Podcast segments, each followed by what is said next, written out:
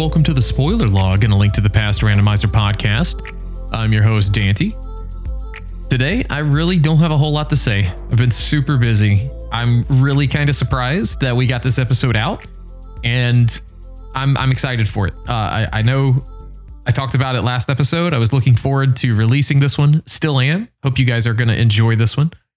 But yeah, just been super busy. And with Tim, you know, kind of taking a little bit of a break here from G M P, uh, a little bit of extra editing on my plate, like we discussed. And it's going to be a little tough. I was considering going back to weekly releases potentially. And then life started to slow that down. And then Tim departing for a bit. I'm using the word departing again. And me having to basically go to weekly editing again. Uh, definitely put things in check. So definitely going to keep this every other week schedule. And we're going to keep trying to crank out some Go Mode episodes for you guys as well. But today we do have Jawsomesauce. I really enjoyed talking with Jawsomesauce. We talked a little bit back when the N F L playoffs were starting. Uh, that is crucial based on a little bit of our conversation at the start. Hope you guys enjoy Jawsomesauce. Today's episode of the Spoiler Log has the one and only Jawsomesauce. How you doing, man? Hey, I'm good. Thanks for having me. Well, well, thanks for being here. Um, we were chatting a little bit before this, like uh, obviously super excited for you uh, with the Lions in the playoffs again. Oh, yeah. Right? Yep. Again, uh, you know, thirty years later. thirty years later. That see, we also said this too, like the good old days, you know, the, the early nineties when the Cowboys were really good, the, the Lions were good. Mm-hmm. Uh, that I kind of feel like that was yesterday, dude. Yeah. Well, I mean, for a long time, it felt like the nineties were maybe a decade away. And yeah. Now the nineties were, you know, thirty oh, yeah. years ago. that's, that's, that's big scary. Um, uh, anyway, anyway. All right. So we, we like talking about video games. Mm-hmm. Um, tell me, Tell me what gaming was like for you growing up. Was gaming a big part of your life? Yeah, uh, I was fortunate to kind of have been born into the, a gaming family in a sense where my dad already had an Atari. Uh, Ooh, you know, I'm, okay. a, I'm a classic millennial, so eighties, eighties birth time. And then, you know, my dad was always uh, a big fan of just getting getting games and playing games. Um, he, he didn't really know a lot about it, you know, so he kind of leaned on me. Um, mm-hmm. But we, we had kind of most of the games, but we, we were probably about two years behind everything. So, you know, got a Nintendo, it had been out for a couple of years, got a Super Nintendo, it had been out for a couple of years, that sort of thing. But, right. um, you know, it was, it was super accessible to me because my dad also liked to play games, which was cool. Yeah, that helps. That helps a lot, I think. Um, being able to like have a parent like in your corner, so to speak. Exactly.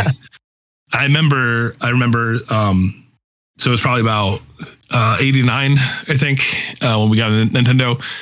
And uh, I remember my parents s- said I could earn earn money to do it. And I was like four. So they, you know, they said I could earn money to to buy a Nintendo. And I think all I had to do was like sweep the front porch twice or something, whatever. Oh, you know. Man.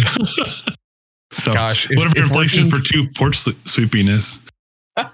If working for two porch sweeps. Uh, to get a whole console uh, or still a thing, I would, I yeah. would totally be for it, especially since like modern consoles for these kids now are like uh, basically a, a lockdown computer. Uh, right.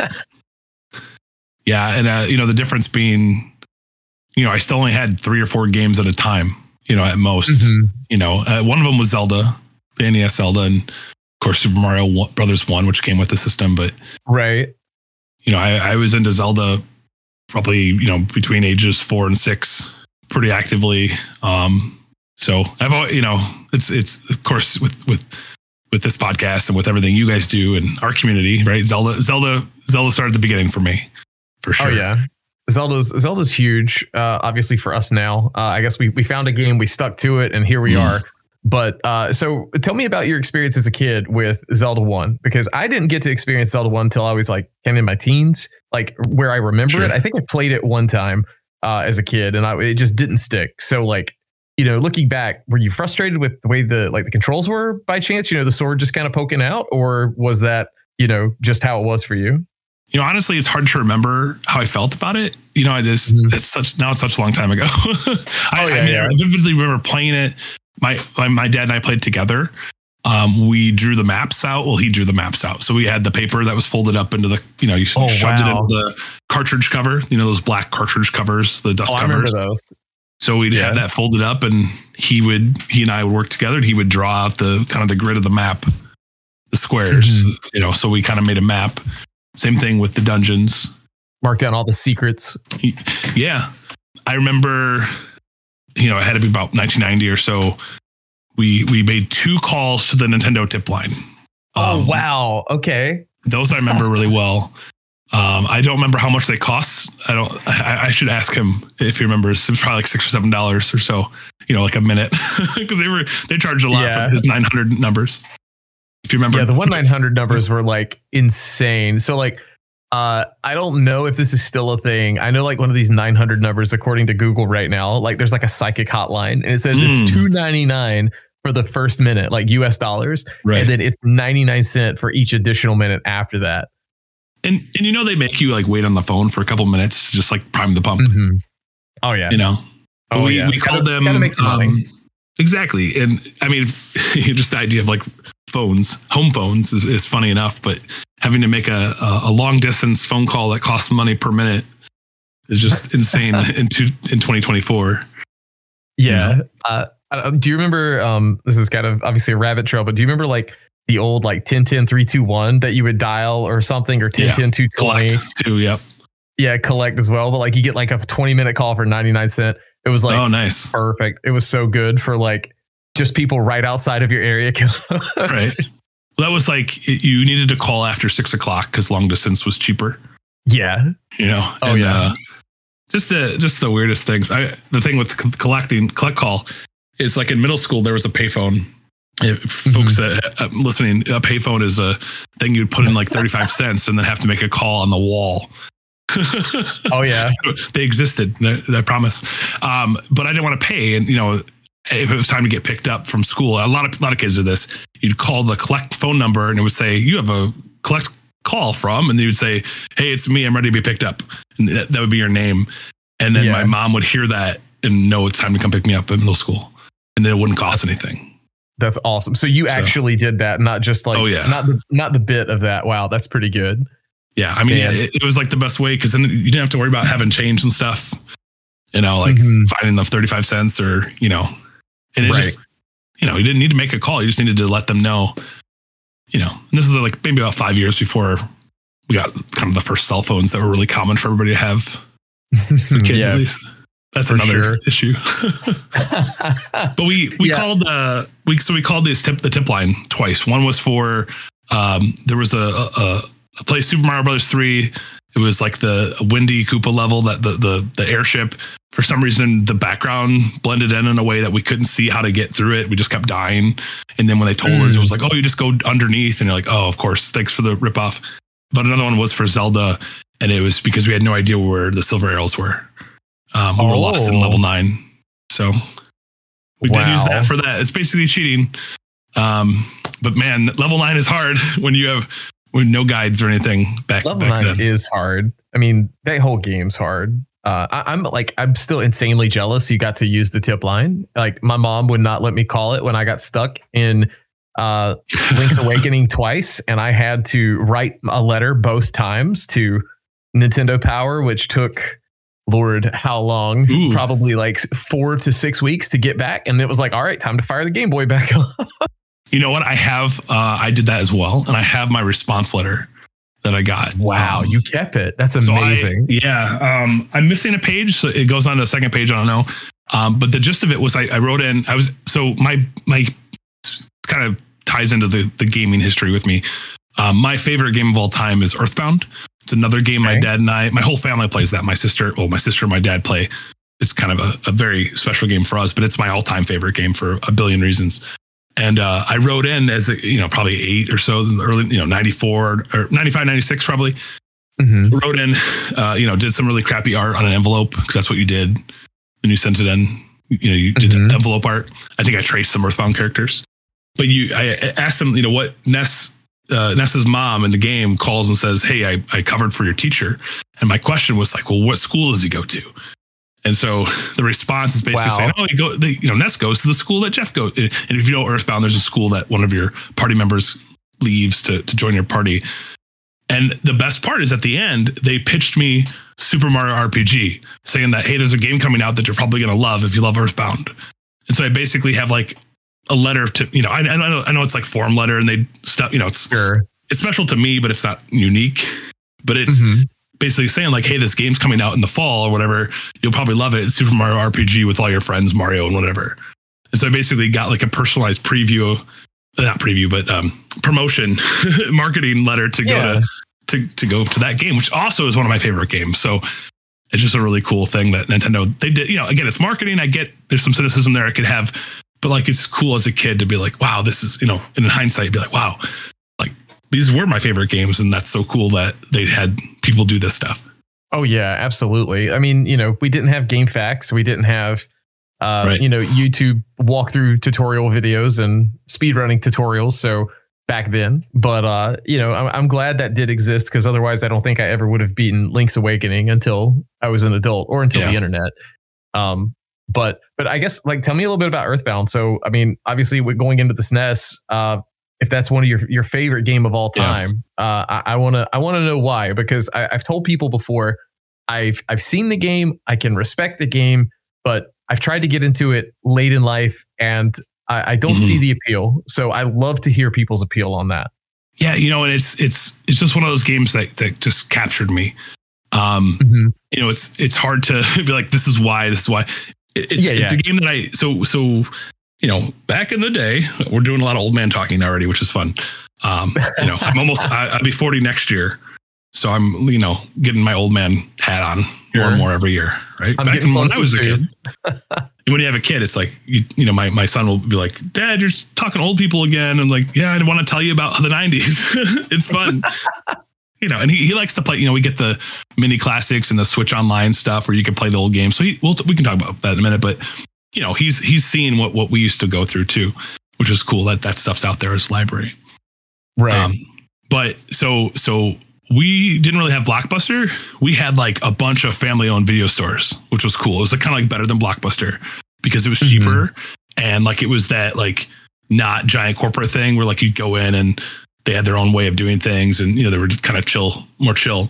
Um, and my neighbor owned one of them, so we would go to the okay. video store on Fridays, and it was like five video games for five dollars for for the weekend, which is insane. Wow.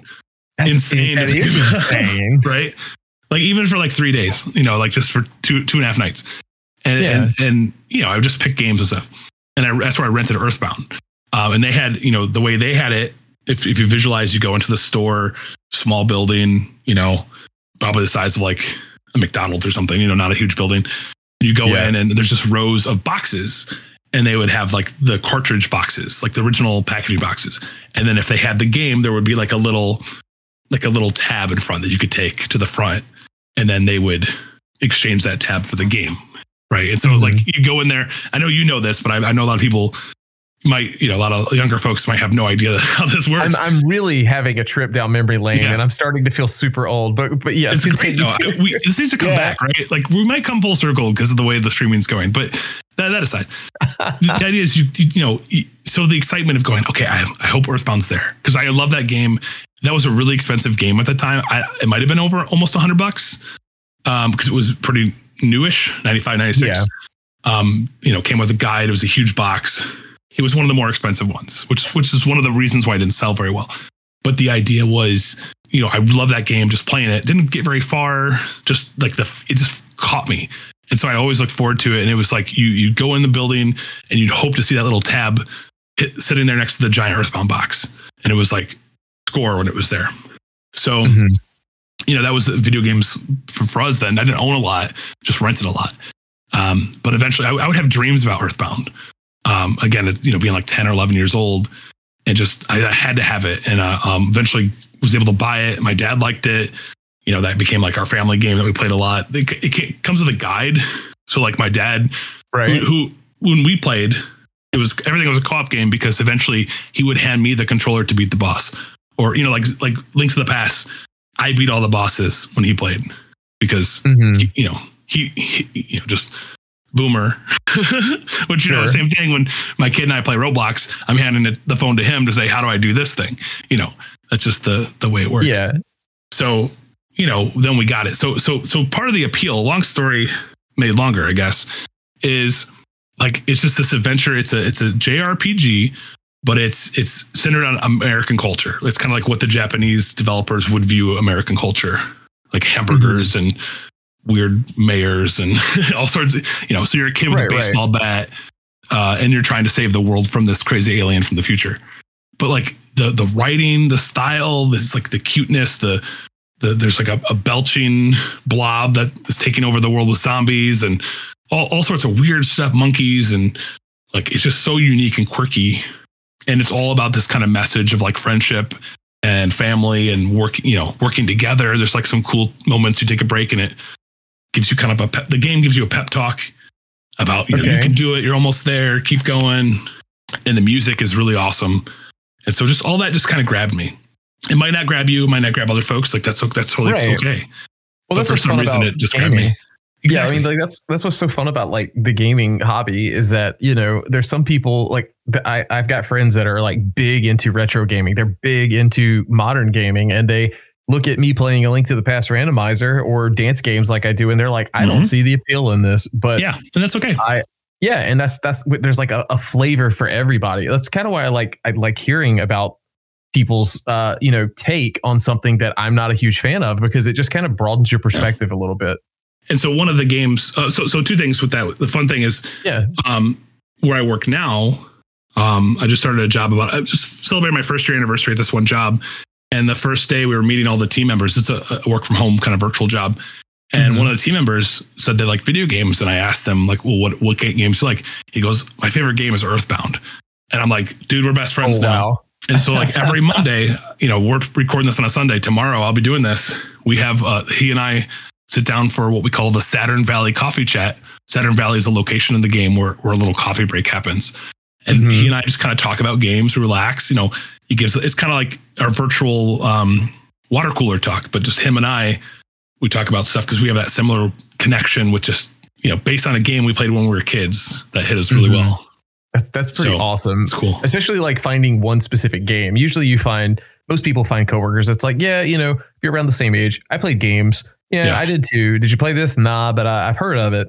You know, but having two people like meet like that, I think that's really sweet. Um, and and Earthbound's the kind of game that like has a philosophical undertone. Um, mm-hmm. There's just a lot going on. I was a philo- philosophy major in college for a little bit too, which so I have kind of a background with overthinking, if you want to okay. say. Uh, you know, the idea of just like looking for cool themes and what's what does this mean, and you know what.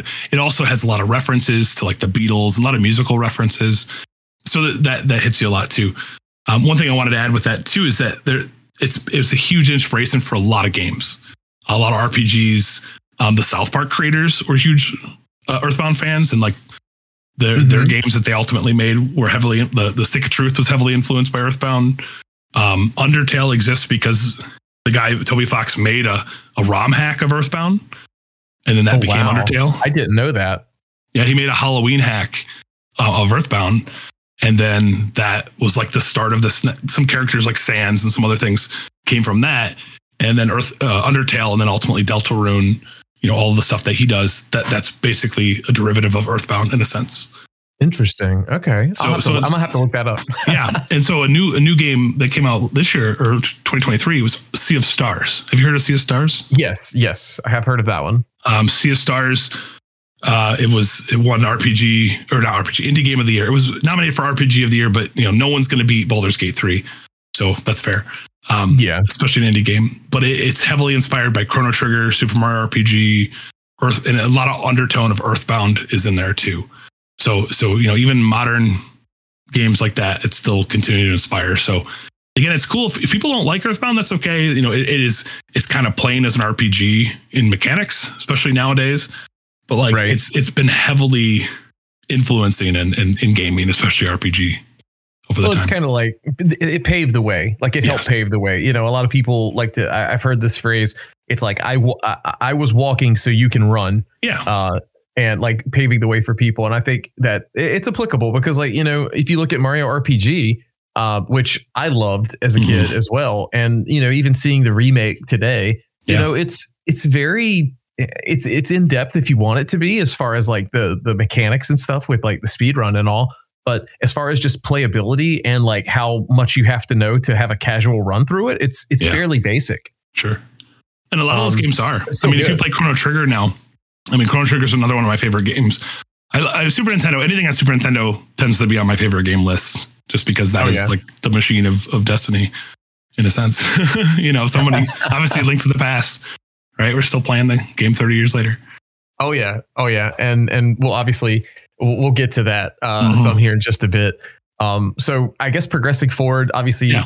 the S N E S and stuff, did you kind of stay on consoles? Did you pivot to something else, or did, did life take a different turn? I mean, we had, we had a P C, you know, like Windows ninety-five, ninety-eight stuff, but like, it was never powerful enough to do like a lot of crazy stuff. You know, I wasn't like the cutting edge. I, I until the Switch, basically I've always been about, like I said, two or three years behind. Okay. Um, this, the Switch I happened to get on the, on release day, and I've been, uh, you know, all in on the Switch since then. But uh, P C, you know, I, I did a lot of stuff like R T S games, like Warcraft. I was huge, huge Warcraft fan. Um, I'm, I've, right. been, I've been playing World of Warcraft since it came, uh, about two years after it came out. So I still play World of Warcraft. So that, you know, that whole Blizzard world, uh, in terms of the lore, you know, I've yeah. always been, been a fan of. So, so how many hours do you think you have in, in World of oh Warcraft? Oh my God. Uh, how many days do I have in World of Warcraft? That's the question. I always love hearing when people either try to answer that or, or, or, or actually answer it. I'm guilty of that too, with some, some other like M M Os back in the past, of just playing way more than like looking back that I probably should have at that time. At least, I mean, at least WoW still has content, and, you know, it still has a player base. Yeah. Well, and what's, what's funny is just how games have changed in, from a perspective, um, from a perception aspect of like, what's a good amount or what's a healthy amount, right? World of sure. Warcraft always got all that flack because people were choosing to do that outside instead of like, you know, live, uh, right. go to their job, have relationships and stuff like that. Now World of Warcraft is part of that. Um, you know, it's more integrated, but, but gaming in general, right? Like the idea of putting a hundred hours or more into a game seemed crazy until about, I don't know, twenty ten maybe, like when, when all these triple A yeah. games became like, you just played, you needed to put a hundred hours into play, like with The Witcher three and Breath of the Wild. And, you know, even more recently, but you know, at, at some point now gaming has been more accepted as like, it's like reading, you know, or like socializing. Right. It's, it's not just like you're sitting in the, in the corner playing a game by yourself. It's, mm-hmm. it's a bigger thing. I mean, movies are a good example of this too. I mean, obviously they're not hundreds of hours long, but like, I'm pretty sure television and movies, people initially yeah. were just kind of like, this is, this is dumb. You should do something like reading, like you said, right. but then it became more mainstream. Gaming kind of went down that same path. It's just, it varies how long games are, uh, as far as like yeah. the, the size and, and the, the size of the world. Yeah. And I mean, I don't, I, you know, I can't deny that people were making choices. The game, World of Warcraft was kind of the start of like the addictive behavior of games that kind of went too yeah. far because of the, do- you know, there's the psychology of the dopamine hits and the, the small victories that it gives you, you know, EverQuest, all those other games were like that too. You know, I get that now, now I, again, I think people are doing a lot better at balancing their life because they're integrating it into their life, not replacing mm-hmm. parts of their life with it. Right. You also um, probably yeah. don't have as many like, you know, parents telling kids like you're not allowed to do this. And so right. then, you know, being rebellious in in that stage, you know, that everyone goes through at some point or another, they're like, I got to do this because I got to do what I'm not supposed to. Right. You know, or something. So but, it, but even that still helped. It's still like, hey, I'd rather stay up another hour or two, play this game, even as an adult, and then sleep my full eight hours.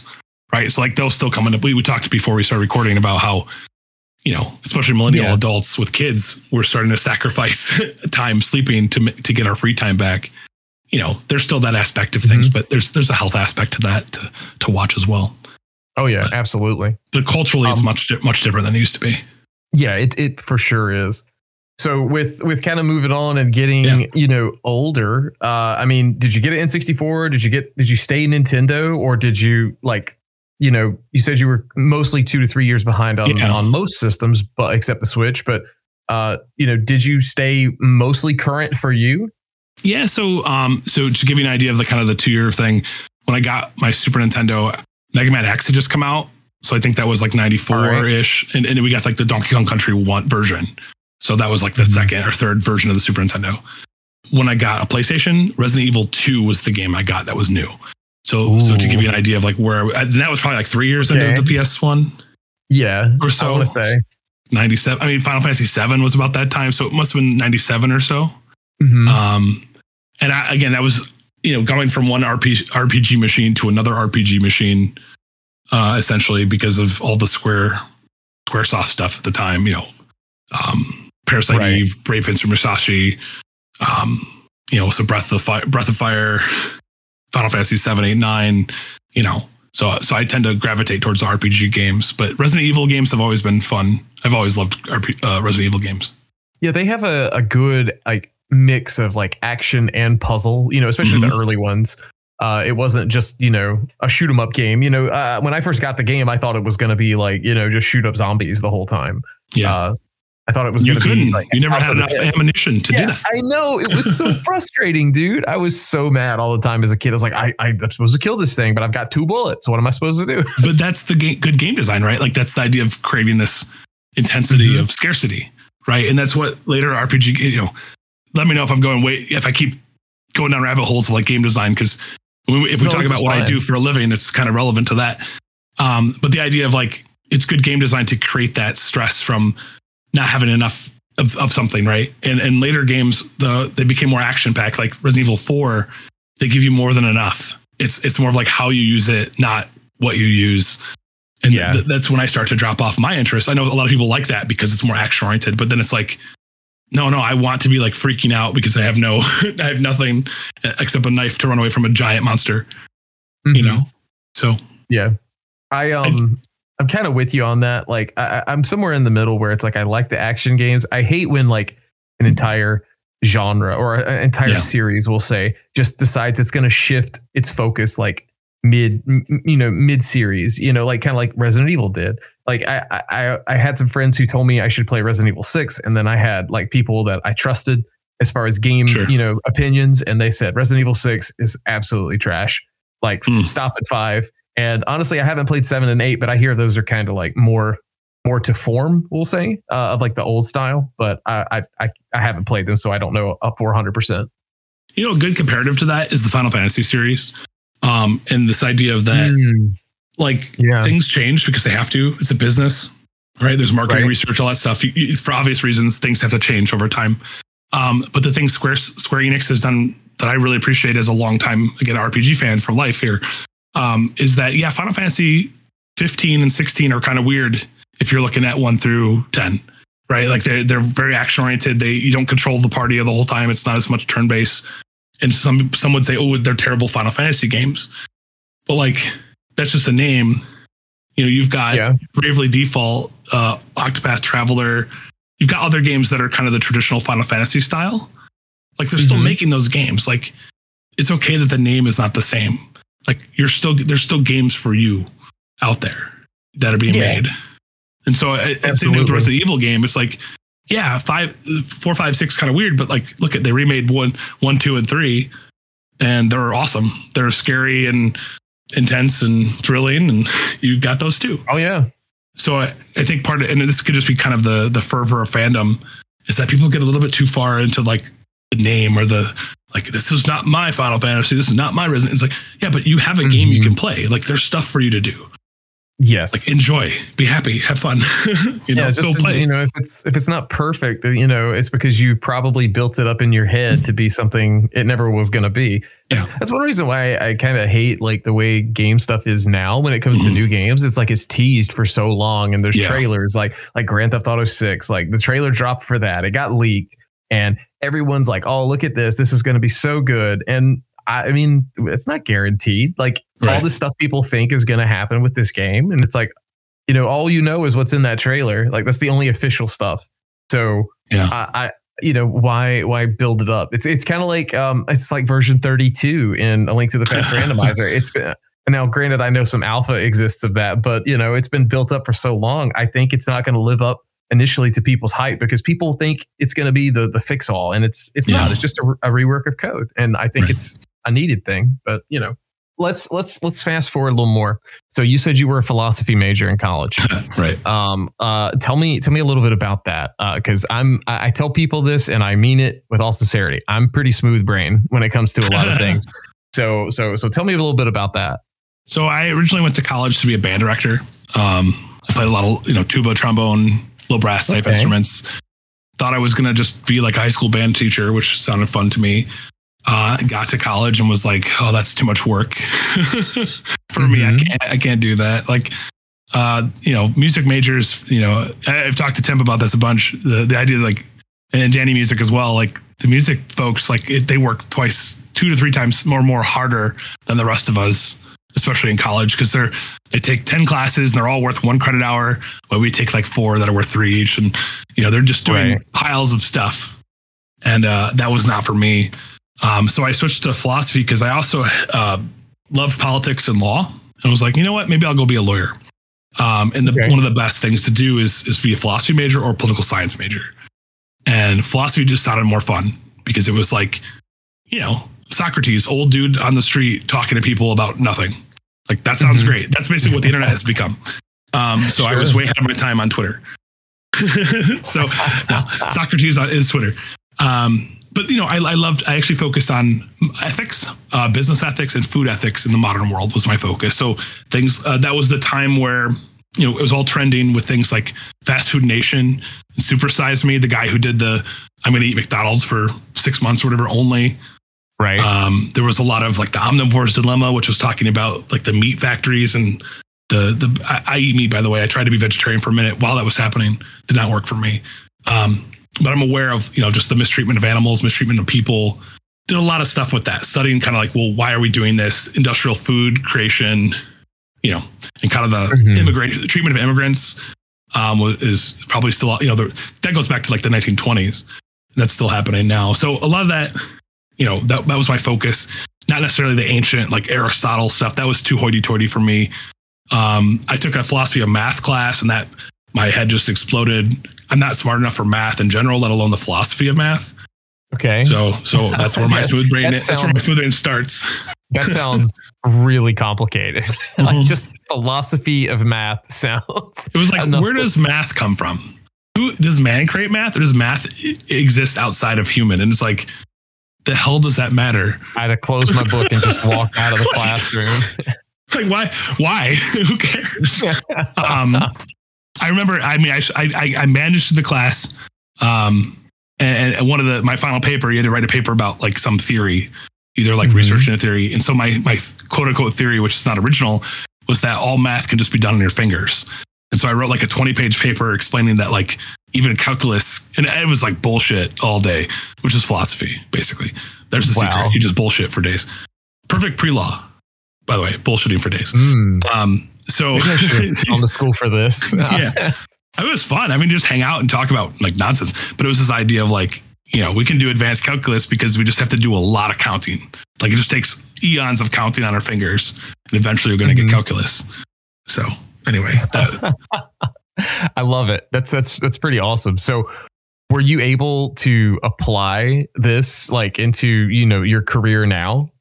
Yeah. So Um, ultimately, so I, I made a couple big career changes. Um, so I eventually went to law school. I uh, was at Penn State, did my uh, law degree, became a lawyer, was practicing here in Michigan for about six years. Uh, and honestly, I hated every day of it. Um, mm. I thought I would love it. I love the law. I love talking about law. Tyler Salt and I spend days just talking about politics and law, um, you know, because he's, he's also a lawyer. But, you know, like... Mm-hmm. The actual practice of law was just not for me. You know, we talked about if a game is for you or not. Like sometimes a career yeah. path is not for you, right? Um, Absolutely. So, so, you know, after spending about ten or so years between law school and practicing, it was like, is it too late to change careers? Is this bad? Um, one of the other things that happened, and I want to, going back to, we just talked a few minutes ago about culture change and how gaming in the last maybe like ten or fifteen years has, has shifted in the culture. Um, mm-hmm. One thing that happened to me is um, I had kind of like a, I don't know if you want to call it existential crisis. Just I had, I had about a depression. And what it was, was it just felt like it was time for me to grow up. That I had spent so much time playing games, doing fun things. Here I was about to become a lawyer. I was about to finish law school. And it, you never heard of lawyers playing video games. Lawyers didn't play World of Warcraft. Yeah, lawyers sure. don't do that. You have to grow up. And this idea that I'm going to have to shift who I am to to make room for this like next step in my career. And it kind of wrecked me a little bit um, in the sense where just it just like this wasn't what I wanted to do, but I felt like I had to. Um, and so I went to therapy for this. And I highly recommend therapy. Like it doesn't matter how small, how big you think an issue is. Therapy is awesome because uh, you just get an opportunity to talk through it. Uh, right. Health insurances have to cover it to some extent. So if you have a health insurance plan, you're going to get covered by it to an extent. So it's just worth it. And so I talked to the therapist. The therapist turned out to be a huge nerd like us. Like he had comic books all over his wall. Uh, was a huge, huge video game fan himself. Like it just, it just lucked out that mm-hmm. I happened to find this therapist locally there out in Pennsylvania. Oh, so this was, this was, yeah, I mean, I guess this was a little while back. If you yeah. know, it, not, not all virtual therapy at this point. No, no, this was, I mean, two thousand ten or so. Um, yeah. Wow. So you, so you have to go that to a place. That's pretty good then to, to be able to like strike that. It just happened. Like finding, finding someone compatible with you is like the hardest part, I think. Correct. Besides like actually making the first call or like signing up for the first thing. Yeah. Oh yeah. I mean, it was super lucky. Um, I just reached out to like a local place that had a bunch of counselors, excuse me, a bunch mm-hmm. of therapists, and just started going to see the see the guy like once or once a week or so, and we would just talk about stuff, and he would just ask questions, and you know, very calming, and you know, like why do you care about this stuff? Like why does it bother you? You know why? And I it just would talk about like, you know, this. I feel like I have to give up this stuff, and this is a big part of me. You know, um, just that right. whole area. So, you know, and I worked through that, and it was it, the big, big takeaway was like, dude, you're only here once. Like you only, you only live once. It's not what society, you know, I know this is a small issue and bigger, you know, people are dealing with lot, lots of other things. Everybody has their own issues. Right. But for me, it was like, you know, you got to do what makes you happy. Um, it doesn't matter if there's like a social standard for it, essentially. Like if you think, and sometimes the social standards aren't really clear. You might think they're a certain way. So this idea of like, yeah, there's no lawyers who play video games. Well, that's obviously that's not true. Tyler Salt is a lawyer who plays video games. Not to call him right. out, but I know he, he's been around. He's a great guy in the community. Yeah, I'm gonna use it. You know, he knows he's, he's okay with that. But you get the idea. Like we know there are people who do. We know Henry Cavill, right? Uh, uh, Terry Crews, big actors, right? Big. They're they're huge nerds and video game players. Like like we know these big people. Uh, lots of N F L players, football players. You know, um, celebrities, big people. They're they're doing politicians play you, you catch them playing Candy Crush on the congressional floor. Yeah. Um, so this idea of like the social construct that I had kind of built in my head was you have to give up your fun part to be a serious. If you want to be good at your job, you got to give it up because lawyers just work all the time. Right. And so working through that, again, it was this idea of like you got to be happy with what you do. If you're not happy with what you do, you got to stop doing that and do something else. And so mm-hmm. that was that was a big deal. Because it just made me feel good about my choices. And I, it wasn't like it wasn't like I was skipping class because I was playing World of Warcraft. It was more of like, I shouldn't be even looking at what games are coming out next year because I'm going to be working. There will be right. no time for games. This is not what you do anymore, kind of thing. Mm-hmm. Yeah, and it's, it's. I mean, I, I, not to that extent, but like, mm. you know, and I remember my kid being born, I was like, all right, I'm, I've been playing Rando and I play other video games and I'm going to have to give all this up. Like I remember yeah. kind of like having that conversation with myself and, you know, you, you learn, you know, I learned a way to find like a, a, a, a healthy life balance, you right. know, with, with gaming and stuff. And obviously, yeah, like, do I want to sit here and play Rando like more than I do? Obviously, but you know, I'm playing enough to be, to be happy and enjoy it. And right. that's, you know, that, that that's kind of the balance you have to strike, I guess is a way to put it. Exactly. And I think a lot of people go through this uh, in some ways, just this idea of like, depending on what your, your career is or what your, you know, you just talked about like fatherhood, cause I, the same thing, right? Like where whatever role you're supposed to play, there's a construct around it. And so, you know, the, yeah. the thing I got out of therapy was like, who cares? You know, like, like, what do you want to do? What makes you happy? What's, what, who are you? And to really focus on that. And that, that was huge. Um, that came up later. So like I said, about six years after law school, practiced for about six years. I hated being a lawyer. Um, like the practice, it was just so stressful. Some people love it. I, again, same thing. Everybody's got a preference. Um, right. Some people love the stress, the action of court work, um, trying to file documents on time. I mean, it was the point where I would lay on the floor at four, four o'clock, praying that my document, my motion would get through the electrical electric system, the submission system, because mm-hmm. if it didn't get there on time, I lose the case and probably lose my job. Um, and that was just too Dang. much stress. Like it was just, that's just what you do because you yeah. know, the time, it just takes a lot of time and work and you have deadlines. And my wife was saying like, she noticed like a personality change. You know, I wasn't like, it wasn't like I was becoming mean or anything, but it was like, you know, I was being more, for an extrovert who talks a lot, I was being quieter and more reserved, and you could tell that I was stressed out all the time. And, right. You know, and so we had a talk and it was like, all right, you know, I don't think I should do this anymore. But having put all those time resources, I still have the student loans from that, you know, like, what do you do? Mm-hmm. And so another big part of that is that another big lesson I learned was it's never too late to change what you want to do. So I went back to school again. Um, I thought, you know, I had worked with health insurance, employee benefits, employment law stuff. Uh, my focus was kind of in that area, workers' compensation, stuff like that. So I said, all right, I'll go back to school and become like an H R administrator or something, like something in a corporation that's a little bit easier, less stressful, you know, sure. a little more yeah. focused. And I learned about that there's a whole field for training, that there are people who their whole job is teaching adults. Um, and my whole life, besides video games, teaching was all, all a big part of it. You know, I I, told, I said it, I originally went to college to be a teacher, a, mm-hmm. a band director, right? Um, I did substitute teaching. My mom is a teacher. Ultimately, my wife is, is a teacher. You know, um, it's just that's a huge part of my life. And it was like, whoa, I can have a career where I just teach people. Um, and so I went headfirst into that field of teaching and learning, and became what's called an instructional designer. And so for the last six years or so, I've been an instructional designer where I build training courses for people. Um, so if you think about, you know, you take an online course at work, right? Not boring ones. I don't make boring trainings. Okay, good. Because if I, when I work at a bank, if I have to take another anti-money laundering mm. B S um, quiz, yeah. that's that's awful. Uh, I'm, a, I'm, a, you know, I, yeah. I don't want to go back to that job ever. yeah, no, and that's it, and that's the stuff I fight against. Um, and and so, you know, that's, I make that stuff, but not that kind of material because that's sure. not good learning.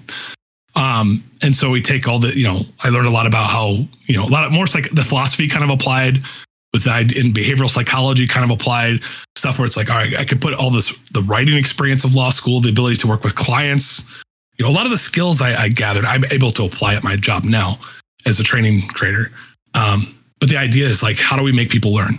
How do we help people get better at their jobs?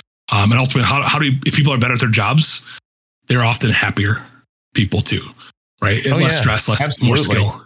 So I'm able to take kind of lessons I learned for myself and apply it in that way. So um, one of the coolest things is I actually got get to apply my love of gaming to this the career. Um, there's a, a concept called gamification. Have you ever heard of that? Gamification? I've I've heard it, but you know, as far as like completely understanding it, I can't say that I fully understand it. But I think isn't that something along the lines of kind of like you try to almost immerse someone in in something like it's a game, like you're, yeah. you're trying to make it a game? Exactly. So we take the psychology of games. What makes them interesting? What helps you excel at them? The literacy of it. You know, how do you learn to play a game? Um, how you apply skills as you develop in a game, um, and everything around that, and, and try to do it with learning. So, for mm-hmm. example, and it's not just a lot of people say gamification is just making games, and a lot of times you're not making just games. You're taking the pieces of a game. Um, so, for example, we talked about Earthbound and why right. Earthbound was so important to me. And I said, the story, the underlying, the undertones, the things that were happening. Okay, well, we can we can make good stories happen in learning. You just talked about, what was it, uh, bank fraud or something? Securities oh, yeah, fraud like or something? Anti-money laundering stuff, yeah. yeah. So instead of having it be some stupid lecture where someone's just talking and you're watching slides appear, then you take a quiz. Instead, what we do is say, okay, well, here's Daaanty. Daaanty, you know, with a person, fake person. We say, Daaanty is uh, first time on the job here at the bank. You know, they're, they're, they've, they've got kids at home. They're doing this stuff. We give them like a character and we take them through their day. And you are the kind of the character. Think about, you know, Escape from Monkey Island, those kind of point and click adventures. We can create that experience in a serious way where you're going through the person's day, facing bank fraud, check right, fraud, right. all different things, learning the material, applying it in, in situations like scenarios. Um, and then instead of just saying like, let's do a multiple choice quiz at the end, we have you actually apply what you learned through kind of like practice activities. So we could take okay, that training to a level where like, yeah, it's still kind of boring because it's training, but like it's going to be a little bit more interesting. You yeah. won't you won't be totally bummed out that it's time to take it. You'll always be a little bummed out. I'll be honest. People hate training most of the time, you know, like the they annual do. stuff. Yeah. But it won't be like, oh man, it'd be like, uh, you know, this is the one we're going to do the thing with the penguin again. Hooray. you know, you know, that kind of, we had a, uh, a privacy penguin thing with a HIPAA, the, the health privacy law. And so people would just know that like, yep, it's time for privacy penguin again. And, you know, kind of became a meme instead of just like this yeah. grown, it's time for a training. It sticks. So yeah. it sticks in their head. Yeah. So it, it works that yeah. way in that regard. And so characters, uh, competition. So we take all these different mechanics of games. So like competition, you know, basic stuff just to have you compete against each other for something dumb. Um, you know, uh, leaderboard points, stuff like that. Sure. Um, different things. Point. Yeah, exactly. They matter. Uh, uh, dopamine hits, things that make you feel good. Um, you know, and there's also, there's, I think what's fascinating, I also play a lot of board games, and there's a lot of psychology on the type of people who play board games. Like there are these different characters, different um, profiles, if you will. Um, everybody kind of fits a profile of the type of board game player they are. So for example, okay. imagine you've got like five people playing Risk or uh, Pandemic or Settlers of Catan or Monopoly, whatever, pick a game. And everybody's kind of a different personality type. Like one person might be um, like kind of the supporter, where they're more about like how we get the rules followed, how do we get, uh, you know, make sure everybody's in the game, play, paying attention, you know, kind of that like mom role where they're worried right. about other people. There's there's a kingmaker. That's the person who's like, well, if I can't win, I'm going to pick who does. And they're the, you know, they're the kind of person mm-hmm. who who will interfere to help someone they want to win. Um, there's the person who just wants to be the troll, right? There's always the troll, the person who's like, well, I'm going to figure out a way to break this. Um, you have that in learning. People oh, go yeah. like, I'm going to figure out how to break this quiz, you know, and prove that you're wrong. Prove that I know more than the trainer. Um, you know, right. stuff like that. So you have all these personalities. Well, that's in learning too, right? You've got, um, you know, I know that because of my law background, I will overanalyze questions. So I have a hard time taking multiple choice questions because I'm trying to like overthink what, what I think the answer is. Sure. And that's a personality type, right? So you have to build training around that. That's gamification. It's all comes back from the type of people who are playing, you know, when you do d- development testing on video games, you're wondering about those people. Who are the people who are going to try to find the glitches? Or the mm-hmm. people who are just trying to get to the end, you know, who are playing for just for fun, that kind of stuff. Same thing applies to training. Yeah, that makes that makes a lot of sense, actually. Because, I mean, you know, looking back at some of the the bank stuff that I used to have to do, because uh, it was just for everyone, even though I didn't handle money. It's kind of like, you know, anything that you could do that m- to make it a little more interactive instead of mm-hmm. just a, a task to like check off. Like it, it would definitely make people more involved. Like, you know, doing anything as a group is better than having to like sit at your desk and just kind of do virtual learning by yourself and just read slides yeah. and then take a quiz. Cause that's, that that's boring. No one wants to do that. Well, and things change so much with COVID and everything and virtual learning, everybody going virtual. Like, you know, you don't get to sit everybody in groups and say in a person and say, all right, talk at your table about stuff, interact with people. Yeah. Now it's like go into a breakout room and good luck. If you, you know, if you're at, in a virtual setting. Right. So there's some new challenges for sure from that. Yeah. And I mean, luckily the technology's there where you can yeah. kind of work around it. But, um, well, I, I'm, I'm glad you shared all that. That's, that's like insane. Cause, uh, yeah. like just thinking how all that like came full circle for you, uh, you know, being able to, it's like you were on, on point with what you wanted to go to school for way back being a teacher, but yeah. you had to find that exact, like your exact path to get there. And I, I think that's, it's awesome that you've kind of found something you're enjoying doing. Yeah, it's funny that way. Um, one other thing to add with that was was really cool. Um, the last job before this one I had for about a couple of years, um, it actually was making games. I was making virtual reality programs for training. Okay. Um, wow. And so, yeah, so so it was making uh, for utility companies, making interactive virtual reality with like an Oculus um, or Meta, whatever I call it now, and the Pico headsets. We I would des- I would do the design and then hand it all off to a development team that would actually, you know, three D model and do everything. So I'd work with the client and do all the writing and all the, you know, basically come up with the user interface that what would we do, all the th- activities. And I did stuff, we did stuff like, um, you know, if you were an electrical worker going up to the, to a transformer on a, on a, on a power line and you had to mm-hmm. drive the, the cherry lift, you know, the the cherry picker. So we right. actually build this thing where you, and it's crazy. I've never been on a real one, but I, having done that project and tested it, I feel like I've been on one before, because you go up in the cherry picker, you go up, you hear the hum of the transformer, like there's electricity flowing. Scary. Yeah. Oh, sure. And, and we did this stuff because it's really amazing to be able to say, all right, you can do this here where you're not going to get electrocuted. You know, like people will die if you don't know how to do this. You need to learn, you know, it's, it's huge safety. So being able right. to test that in, in, with an Oculus headset before you go out there and be like, remember how to, this was like safety training. Like, how do you put the rubber right. things on the line? How do you make sure everything's secure and safe? And it was basically a game with points and, you know, in a, in a V R situation. It was really, really cool. Did that for a couple of years.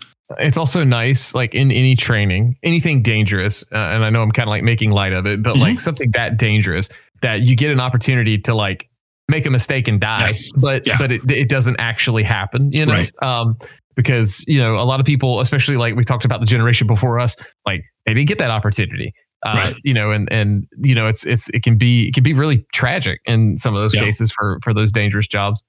Um, I want to jump sure. to, to this because I, uh, I was told about this and I, I was actually kind of fascinated, um, diving through some of these, but Tim had mentioned Uh, the YouTube channel Shark Invested Waters. Oh, yeah.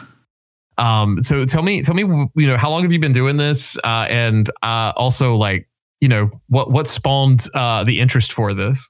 So um, there's actually a movie coming out. I'm not part of it. I'm just saying there's relevant timing. Uh, it's the movie about the GameStop stuff, the stock stuff. It's uh-huh. like Bad Money okay. or Mad Money. I can't remember the name. Um, but that's I kind of latched on to that era of stock stuff. Um, so if you remember twenty twenty-one, um, again, we're all at home still, the stock market became like a thing on Reddit. Um, mm-hmm. People were trading GameStop, trying to push GameStop. I don't, that's again, that's over my head math wise of how they were doing that. But people were just making a bunch of money, basically betting on GameStop that should never have made any money because they were basically going against these hedge funds. And so stock became like a big thing um, for the average person like us. And so yeah. there, I was just kind of following it. I'm bummed I wasn't actually put any money into it, but it seemed super risky to me, so I missed out on some Same. money. Same. So I almost don't want to see the movie because I feel jealous that I missed out. but but I mean, I did okay because what happened was um, just kind of watching what was happening. People were getting into penny stocks, um, which again, Wolf of Wall Street. That's what that's all about. Penny stocks, and th- they're literally the the stocks that are worth like a cent or less. Like they trade. You could buy stocks that are like zero point zero zero zero one. You know, sure. and they go up, they yeah. go up zero point zero zero two. That's a hundred percent increase. So yay. This is not stock advice. Do not take any stock advice. Um, right, yeah, sure. Avoid penny stocks. Um, they're scary because they also just tank really fast and you just lose money. Um, but the idea was I was watching this and there, you know, I, I just kind of paying attention to the whole community of the stock folks, uh, average folks getting into it. It's called retail stock. Um, and it was, I noticed that there were people who were chasing lawsuits. And they said, hey, there's these companies, these penny stocks that are worth nothing, but they're suing like huge co- company, international companies that if they win, they'll get millions of dollars and then their stock will jump. Oh, okay. And so, which is an interesting theory. I'm not sure if it holds up. Um, but the idea is, okay, I want to follow one of these. Just let's see.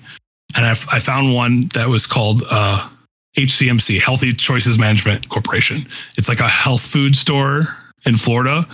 Um, okay. I don't know anything about it other than that, but they also own a bunch of patents for, um, which is funny, vaping and e-cigarettes. So they're healthy choices, but like, eh, okay, healthier choices, I guess, better than cigarettes. I don't know. I can't comment on yeah. vaping and stuff, but they, sure. they own these patents and they had sued Philip Morris, which is like the, one of the two biggest companies for cigarettes and tobacco in the world. Um, that's like Marlboro and those kind of things. So they mm-hmm. sued them saying that this vaping pen, this IQOS vaping pen um, that they sold for billions around the world was actually their patent. And so it set off this huge storm of people buying into it. And, w- and with stock, the, when people buy a ton of stock, the stock price tends to go up because it makes it the demand. And when people sell, it goes down because the demand's less. And so because so many people were like buying on this court case, the stock just kind of skyrocketed way more than it ever should. So I was like really interested in what's going on there. And so as I, being a, having been a lawyer, I still, you know, st- still know my law stuff, even if I'm not practicing. Um, I was just observing what people were saying And they were just always, they're just really wrong about how the court process works. Like they were thinking like, ooh, tomorrow could be the day we're going to get rich. There's going to be a settlement. I'm like, no, no, no. It's, it takes years, takes months. And so just to kind of yeah. help the community, I made like a forty-five minute video just explaining again, cause I like to teach. Did I, and I wasn't like coming down on people. I was just saying, hey, you should all know this. Cause I hate to see you throw your money away. I did about a forty-five minute explanation of how a lawsuit works, which is like mm-hmm. first year law school stuff for me. But you know, a lot of people don't didn't study that, um, and immediately got like fifteen thousand views and monetized the channel overnight. Wow! So insane. So since then, I'm still doing it now because that case I told you cases take years. It's still going on, um, and they're suing R J Reynolds, which is the other big company. So there's just lots of stuff to, to do.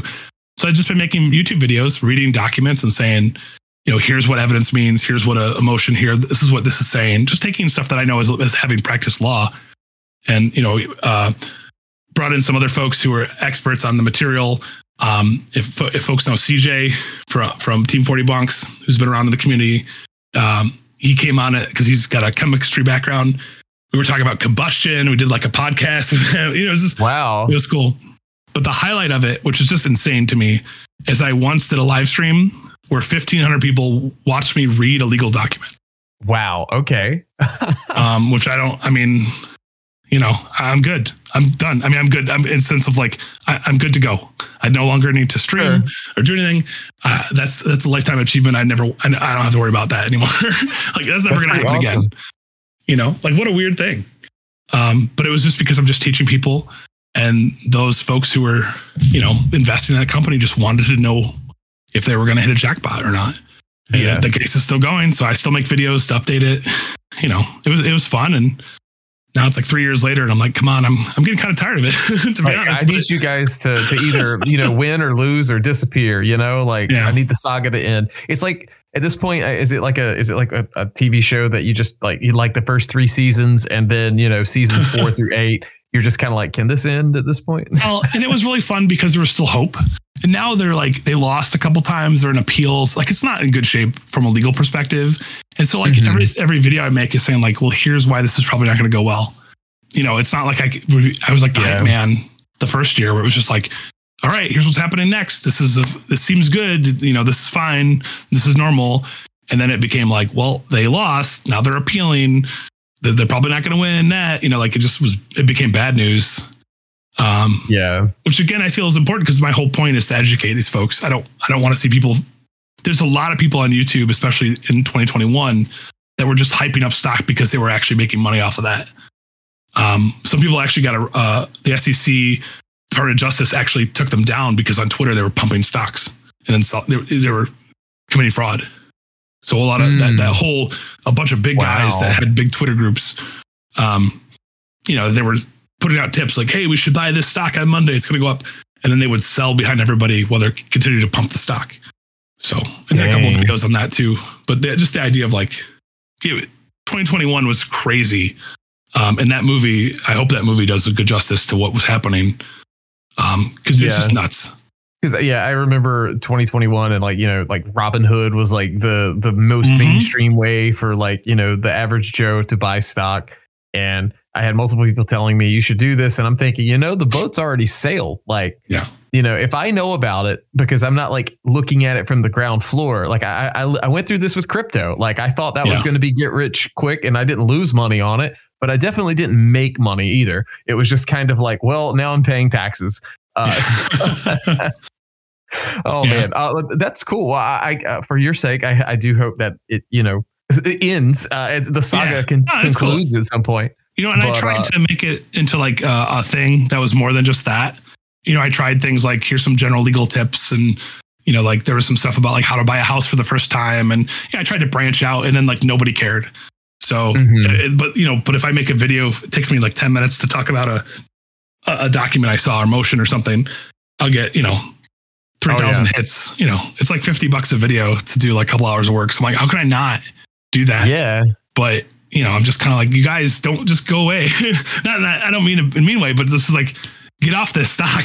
Like, that's crazy. But it, but it tanks so badly. I mean, that's why I feel bad. Like it's, it's worth nothing now because mm-hmm. the reality is they, they all sat too long. So, which is the same thing with everything. And you know, I've said that on videos, so this isn't like secret inside information about nothing, but yeah, you know, it's people. And that's the thing with content creation, to segue to that. Cause I, you know, I, I love the people in the community who are like, they're trying to become partner on Twitch, or they're doing a lot of stuff. It's like content creation. Like I accidentally fell into it, not intending to do that. And man, it's, it's tough. It's a lot of work and like branding. And so, I mean, you guys Absolutely. know from Go Mode, right? But like, yeah, you know, people we who were are talking about, about a new logo for ages, and it's yeah. like, well, I still haven't done that. So. and, and the thing is, I ha- happened to have posted this video on my like just Jawsomesauce, my where I have my speed runs, because it was mm-hmm. like the only YouTube channel I had. So I, I was already like this random shark thing, and so that's why I became Shark Invested Waters, because it was fun. Got a logo made and stuff, but like, you know, it was so weird to be like, they're they're, they're like this guy who plays games. Who talks stock? like, yeah. Okay, random.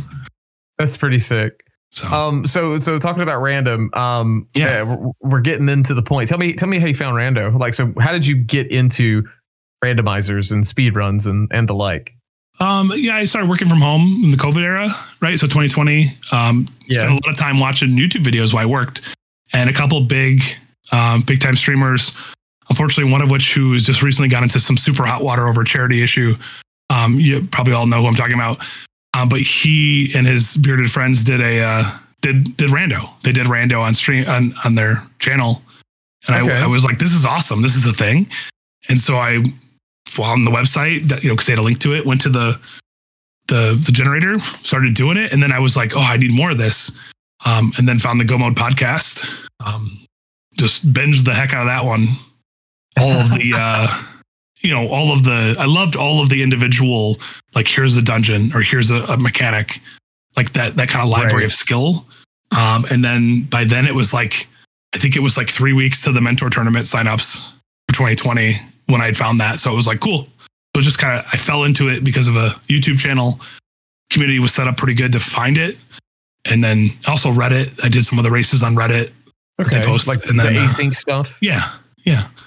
And, uh, then the mentor tournament in twenty twenty. And just kind of went so from there. How was uh how was your mentor tournament experience? You have, I mean, you're still around. I assume you had a good time, yeah. but how, yeah, we, how did I just that did go league, for you? So um, I'm less active as much, but mostly because of time. But you know, mentor tournament was awesome. I mean, it was just the perfect time to do it. Uh, I mean, I've real you've probably heard on every time Lumaga comes on, I feel like he names throws my name in there for some reason. But like he and I became really good friends through the mentor. He was my first mentor, and Tyler Salt, all these people that I hang that are my real, they're real friends to me now. Um, yeah. All because of the mentor term. Zero Nix, um, Dapper Warman, like the the Amish Paradise folks, like all those guys. Um, it's all because of that mentor tournament. So thanks, Daaanty. I, I mean, you know, it's blame Daaanty is what people say, yeah, but okay. um, I, I mean, you can thank Tim, thank Tim, yeah. because I I did not come up with the mentor tournament. I guess Axial too, uh, because you know I I just kind of. fell into it after Tip told me to, hey, can you can you come on and do this podcast with us? So uh, I, definitely not something I could ever take credit for, but I, I do love seeing that, like, I don't know, it affects so many people. Like, I yeah. feel like a lot of the community, obviously not the majority, but a lot of the racing community now is kind of like, they have some like rooted, uh, either like direct or indirect, like link back to the mentor tournament now, which is yeah. really cool to kind of see, I think.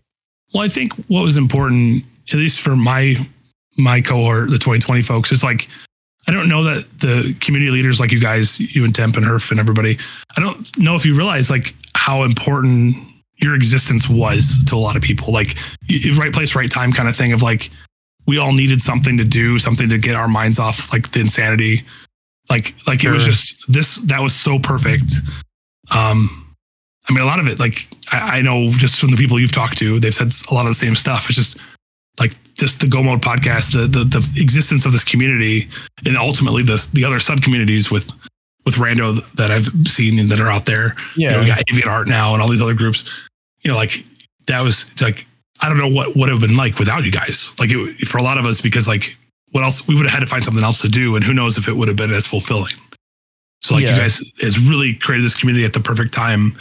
And I think that's why it's been taking off for years. It's just like it was it, the twenty twenty, twenty twenty-one time we really needed this kind of thing. Now you have this established base of people like us that, you know, people like, uh, you know, J K, Lowell, those folks, other folks that have been around, they're just taking it, taking it to the next level, making right. the community even bit better and bigger. So I hope everybody who who's working on twenty nineteen, twenty twenty, hope they understand, like, thank you. You know, you guys were just perfect timing to, to be here. Dang, I, I I don't even know what to say to that. Um, thanks. Uh, I mean, I, I, I don't, it's funny because, like, you know, looking back, I, I'd say, like, I feel like if I, I can say I've had an impact on a lot of people in Rando. But, it, you know, at the time, it was just like, hey, this is fun. I'm going to do this. It's kind of like yeah. you falling into the YouTube content creation. Like you said, right. you know, I'm not making money, you know, bossing people around on the old racing council or whatever, you know, whatever what everybody thought I did or whatnot. But, uh, you know, it was just it was it was fun. It was I felt like I was helping and mm-hmm. I, I did it. So, uh, I mean, it's good. I, I really appreciate you saying that. It, it's yeah. always good to hear that there was some kind of like, you know, a positive effect uh, at some point or another. Well, sometimes it's just creating a place to go is enough, right? Like if there's somewhere to go, yeah. like a community to belong to, that goes such a long way. And I mean, you know, we could talk a whole other day about like com- fandoms and toxicity and, you know, how people sure. act in communities. This community is p- pretty good. Like, I mean, it's, you know, we've had those little things happen, but like, you know, this overall, this is to me at least. And again, I, I you know, everyone's got their perspective. And I have a, a certain perspective, right? But like, mm-hmm. the, everybody's really nice. Like, it's cool, helpful. Like, we're we're we're goal oriented towards this game, and you know, people are chill. There's people who who listen to ch- each other. You know, hear about their personal life. You know, there's just like a lot to offer here that like you don't have these like flame wars happening all the time that yeah. you have in other fandoms. Absolutely, it's really remarkable. It, it, there's there's like you said, blips, but on the radar, yeah. so to speak. But there's just they're not as like. Crazy, you know, like you said, you you don't have the most time to play this game mm-hmm. anymore, but you did League in season three and you did it in season six. Does this yeah. mean you're coming back in season nine uh, or, or, you know, maybe, maybe, maybe sooner? yeah. I mean, I'm, it's, so I don't know. Like, I just really wanted to play this time. I took a time out, I, you know, mostly I was just too busy to yeah. do it. I, I did do, um, you know, like Challenge Cup a couple times, and I did like the Pod Spoiler tournaments, a couple side stuff. So I've always been around um, mm-hmm. doing stuff. And League, I kind of wanted to do mostly because I wanted to do like before the fast round thing comes in. To be honest, I was like, let's just do one more this way. Sure.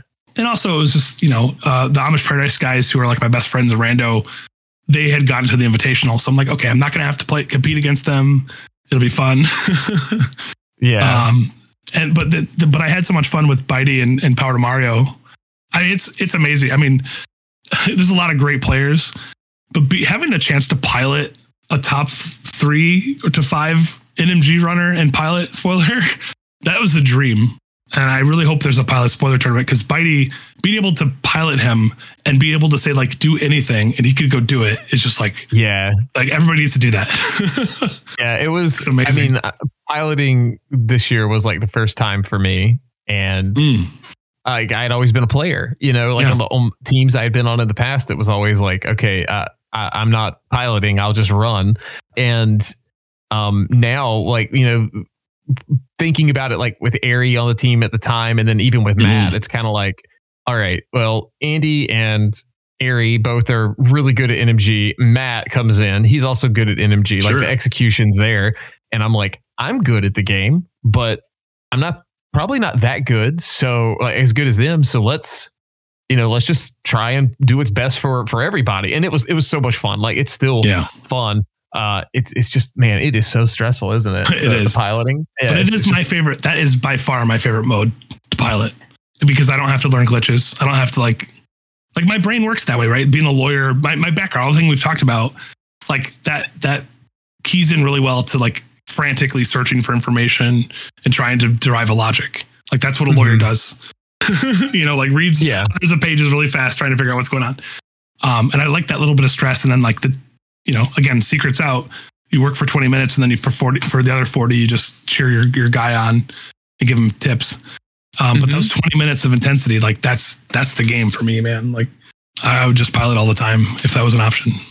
That, that's awesome because like it's it's fun to find like your niche, the thing that like you yeah. love the most, like with the game. Um, where like can I ask like where are you at with the game as far as like you know, are you, are you content? Uh, you know, playing with these guys and the results you guys had, like, are you any any drive, I guess, to you know potentially increase the skill at it, or are you just in a really happy place with it? Yeah, a little bit of both. I mean, I I look at um, Zelda like golf, um, where it's this game you just okay. can play forever.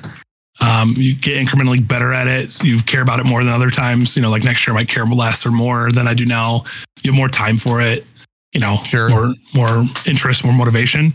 Um, right now I'm you know I, I'm doing some Dark World N M G for fun, just to again before okay. I like get used because I did one fast ROM. I'm not. I, I my opinion is I had I had a pre fast ROM opinion. And I have like a post fast round opinion that doesn't align. Like I, I changed my mind a little bit, but, bef- but I, we don't need to talk about that today, but I'm not ready for that opinion yet. Um, but the idea is like, I did one fast ROM thing, went, oh, okay, this is interesting. I want to do some more N M G for, to, for practice, for fun, get another time out there. And then I'll come back to fast ROM and then see how it goes from there. But I, I did mm-hmm. notice a couple things where like, it is very different in a couple places um, yeah. where I'm like, okay, let me, before we move on to this, let's do some N M G. Um, and I didn't know Dark World N M G was a thing. And I'd much rather just do that because you just skip all the the really, for me, again, as a, as a up around the average player, like not mm-hmm. having to figure out how Lanmo arrows work and not falling on Moldorm, you know, like it's cool. No blue sure. balls. So I'm working with that. And, you know, Bitey's got a, he's, he's the leader for that one too. And, you know, so I'm working on some Dark World N M G. And then, um, like I said, hopefully there's a pilot spoiler tournament. Uh, at some point, um, I'm definitely, you know, publicly, I'm happy to help with that. Whoever's in charge of that, I'm happy to help. Um, but you know, and then yeah. league, uh, you know, assuming P D M and Bitey will have me again, and you know, or if they're still, we'll have to see the makeup of the team. But for, at this point, I, I still love. I'm always around. It's just whether I'm competing or not is a different thing. Yeah, and that's that's what I like to hear. I like to hear that they're just people who are around. You know, like yeah.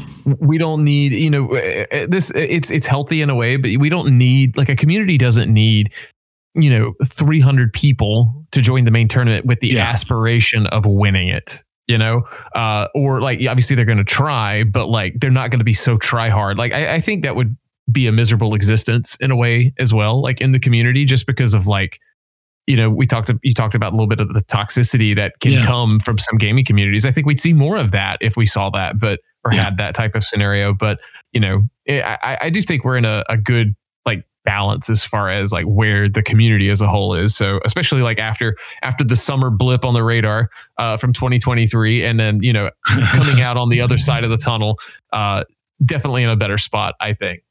Well, and the way this community works, like I mentioned, how important this community is to me because I don't have to play this game to be part of this community at this point, right? Like, mm-hmm. like I could never play another race again. I will still feel comfortable hanging out in the in the Go Mode podcast general chat and the yeah. off-topic chats, right? Or like hang out with people. Like the relationship. I've, it's this is the fourth year I've been around. You know, I've I've established relationships with people, friendships, right? Like the the right. social aspect is there, and that's really what I need in general from everything because I'm an extrovert who likes to talk to people. So. You know, I don't feel the pressure to be like, oh, I better work on this. And I also don't feel like there's a point of no return. Yeah, this game, like, it's again, it's like golf. It's like any kind of skill where, like, take a year off. It's fine. You, then if you want to learn it again, you can learn it again. Yeah, you know, it'll, like, be, it'll be there. It'll still be here. The game's been here for thirty-something years already. It's going to still be there then. You know, at least, especially the randomizer doesn't seem like it's going away anytime soon. So please, devs, don't ever take it away from us. Um, but the just download Dorvando. It's it's a, it's an executable if you need it or a, a Python yeah. thing. So. Yeah, there's the Avian Art channel or whatever it is. Um, yeah, but you know what I mean. Like, and I've been doing, uh, by the way, Pots and Bones is my new favorite casual format. Um, if you haven't played Pots and Bones, where enemies in the over, underworld drop stuff, mm-hmm. I mean, it's this the kind of thing where like you get a good good drink, hang out with some friends in Discord, and you just go to yeah. go nuts.